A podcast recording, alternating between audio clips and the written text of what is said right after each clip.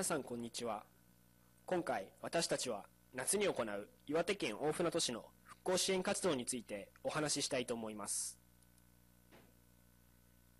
今年の3月11日に太平洋三陸沖で発生した通称東日本大震災では大船渡市も大きな被害を受けました。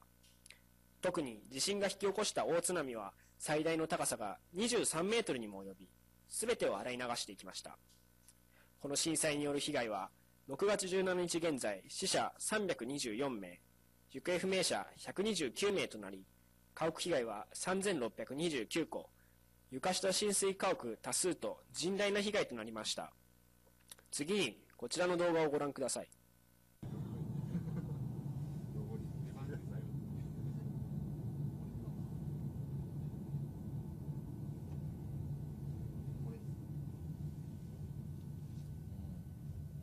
坂でお願いします。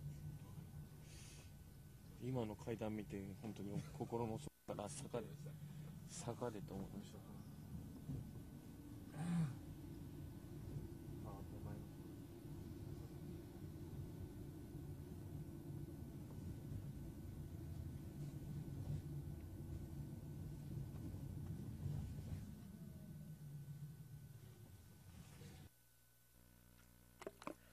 先ほどの動画は4月中旬に撮影された大船渡市内の様子です。復興支援のために道路は片付けられましたが、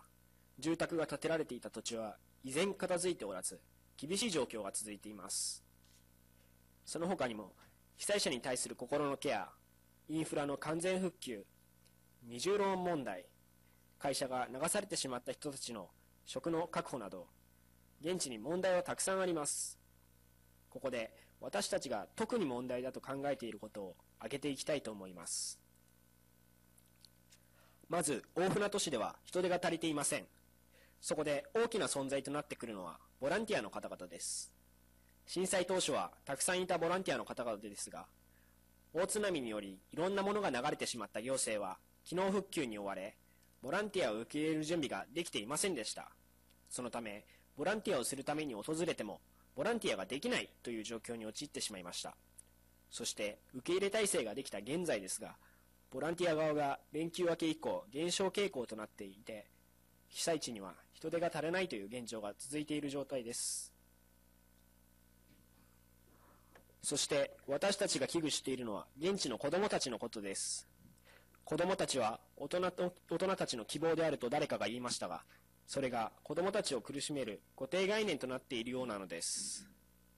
現地に行った人の話によると、子どもたちは避難所でも明るくしているそうなのです。大人たちが苦しい思いをしているのがわかるため、場を少しでも明るくしようと無理をしているそうです。こんな状況では子どもの成長にも悪影響を与えてしまうでしょう。それは阻止しなければなりません。そこで私たちは被災して精神的疲労を負った子どもたちに、大人たちの目を気にしない心の休息を、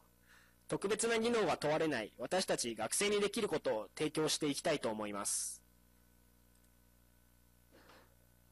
そこで私たちは夏に行われる大船渡盛り町あんどん七夕を手伝いたいと思います。